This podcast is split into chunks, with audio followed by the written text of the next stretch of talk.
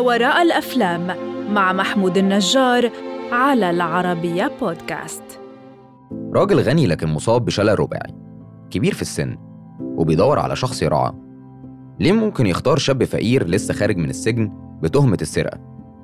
إيه اللي يوصله لاختيار زي ده؟ ويا ترى إيه سر العلاقة ما بين فيليب وإدريس؟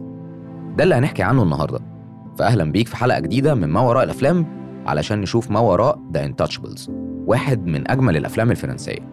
فيلم The Intouchables بيحكي ببساطة عن فيليب رجل أعمال ثري لكنه مصاب بشلل رباعي. فيليب بيدور على راعي ليه وفي الوقت ده هيعرف إدريس واللي مش جاي علشان يشتغل.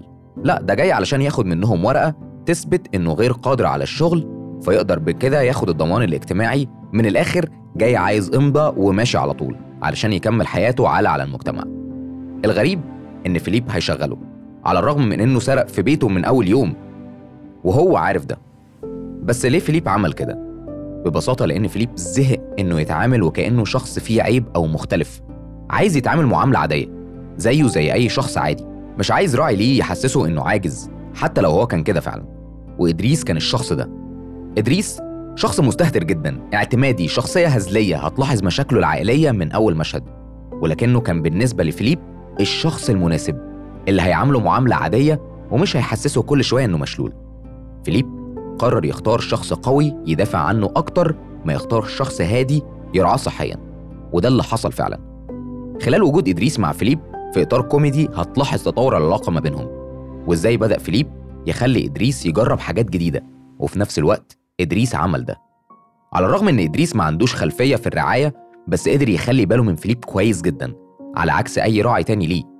إدريس كان بيهتم بفيليب بالشكل اللي يعرفه والطريقة اللي كان محتاجها فيليب. فيلم The Intouchables كوميدي جدا. حتى المشاهد البائسة فيه بتقلب كوميدي. ممكن تكون بتسأل نفسك مين أثر في حياة التاني أكتر؟ والحقيقة هي مش بتتحسب كده. لكن هحكي لك عن كذا مشهد ممكن أنا وأنت نشوفهم بشكل مختلف. فيليب كان pen friend وبيتواصل مع صديقة ليه من ولاية تانية. كان مرتاح ليها جدا لكن عمرهم ما شافوا بعض. كل اللي ما بينهم جوابات بس. إدريس بيستغرب جدا وبدأ يشجع فيليب يتواصل معاها أكتر ويطلب يتقابلوا لكن فيليب كان شايف إن مفيش واحدة هتحب يكون في حياتها راجل مصاب بالشلل. فبدأ إدريس يقنعه إنه عنده أي حاجة ممكن تحتاجها شريكة حياته وإنه شخص لطيف ومستقر وده كافي. على الرغم إن فيليب هيتهرب من اللقاء ده كتير جدا إلا إن إدريس هيحطه قدام الأمر الواقع وهيخليهم يتقابلوا. ووقتها فيليب هيكتشف إن الوضع ما كانش بالسوء اللي هو متخيله. إدريس مش بس أثر في حياة فيليب العاطفية لكن كمان على علاقته ببنته. وبرضه فيليب ساعد إدريس ياخد قرارات مهمة متعلقة بأهله. الحقيقة إنهم كانوا في علاقة متكاملة وداعمة جدا لبعض. على الرغم إن كل اللي حوالين فيليب كانوا شايفين اختيار إدريس اختيار مش سليم لدرجة إن محامي فيليب طلب يقابله ضروري وقال له لما تقابله These street guys have no pity. رد عليه فيليب وقال له That's what I want. No pity.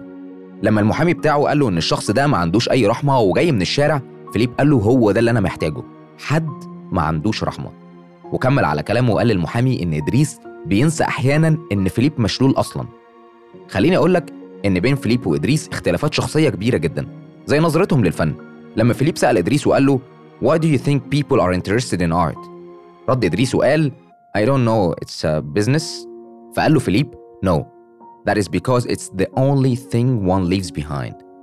إدريس كان بيبص للفن على إنه فلوس و business لكن فيليب قال له إن ده مش حقيقي وإن الفن هو الحاجة الوحيدة اللي بتعيش لما صاحبها بيموت.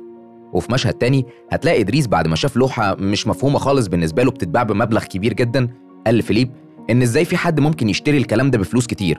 وقال له إنه ممكن يرسم أي حاجة وأي كلام زيها. في الوقت ده خدها فيليب بشكل مضحك جدا وشجعه وباع له اللوحة بمبلغ كبير جدا نظرا لعلاقات فيليب. اختلاف فيليب وإدريس في الفن زي اختلافهم في الموسيقى بالظبط. لدرجة إن إدريس قال لفيليب بشكل صريح It is not music if you can dance to it. إن الموسيقى مش موسيقى لو ما بيترقصش عليها. وهتشوفهم سوا في الأوبرا وإدريس بيتريق على الأوبرا والغنى هناك أو حتى في عيد ميلاد فيليب اللي كان ممل جدا بسبب الموسيقى. لكنه بقى ممتع وجميل بمجرد ما إدريس شغل أغنية وشجع الحضور كله على الرقص ورقص معاهم في مشهد جميل جدا. إدريس قدر يسيب أثر طيب في حياة فيليب. حتى بعد ما إدريس ساب الشغل فضل هو وفيليب أصحاب بيتواصلوا باستمرار. الحقيقة فيلم ذا انتاتشبلز من الأفلام اللي هتطلع منها بدروس كتير جدا هتأثر معاك في حياتك وهتفرق في قراراتك الشخصية وهتغير نظرتك للأمور زي Do not wait for things to get easier, simpler, better. Life will always be complicated. Learn to be happy right now. Otherwise, you'll run out of time. ما تنساش ما تستناش الأمور تبقى سهلة أو أبسط أو أفضل الحياة هتفضل معقدة دايما. فتعلم تكون سعيد من دلوقتي وإلا الوقت هيفوت منك. ودي القاعدة الأولى. فعلا الحياة معقدة والطريقة اللي بنقرر بيها نتعامل مع الناس هي اللي بتحدد مصيرنا. فما تستناش تغير الوضع لأنه مش هيتغير. خد أنت الخطوة وابدأ التغيير ده. وأنت بتعمل ده وبتتعامل مع اللي حواليك افتكر القاعدة التانية. It doesn't matter who you are on the outside. The main thing is who you are on the inside. مش مهم الشكل اللي بنشوفه لأن كل شخص جواه شيء كويس.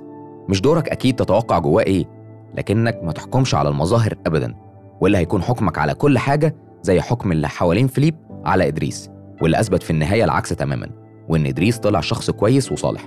وفي الآخر وده الدرس والقاعدة الأهم Do not give up. Never give up until the fight is over. ما تستسلمش مهما حصل. ما تستسلمش. حاول مرة واتنين وألف. جايز المحاولة رقم ألف واحد هي اللي تنجح. جرب لآخر لحظة. فيلم The Intouchables من الأفلام اللي ما ينفعش يتحكي عنها بس لكنك لازم تشوفه. هتعيش ساعتين من الكوميديا والاستغراب والدعم. ساعتين هتتعلق فيهم بشخصية إدريس اللي متنفذة حلو قوي وشخصية فيليب اللي هتسيب جواك أثر كبير جدا على الرغم إنه ما اتحركش من على الكرسي بتاعه ولا مرة. وعلى ذكر الشخصيات خليني أقول لك مين اللي كان ورا العظمة اللي طلعت في The Intouchables الفيلم مقتبس من قصة سيرة ذاتية A Second Souffle لإيريك توليدانو. قدم لينا بشكل مميز جدا شخصية فيليب المبدع فرانسوا كلوزات ودور إدريس قدمه لينا عمر ساي.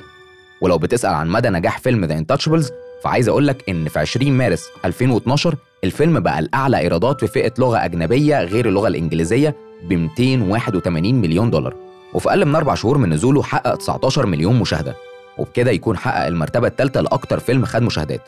وقدر ينجح دوليا لأن اتباع 20 مليون تذكرة خارج فرنسا حتى 20 مايو 2012 في الوقت الحالي يعتبر فيلم The Intouchables هو تاني فيلم فرنسي والأكثر نجاحا اتصور في فرنسا من سنة 1994 في النهاية أنا متحمس جدا تشوف فيلم ذا انتاتشبلز دلوقتي وتشاركني شفته من أي منظور.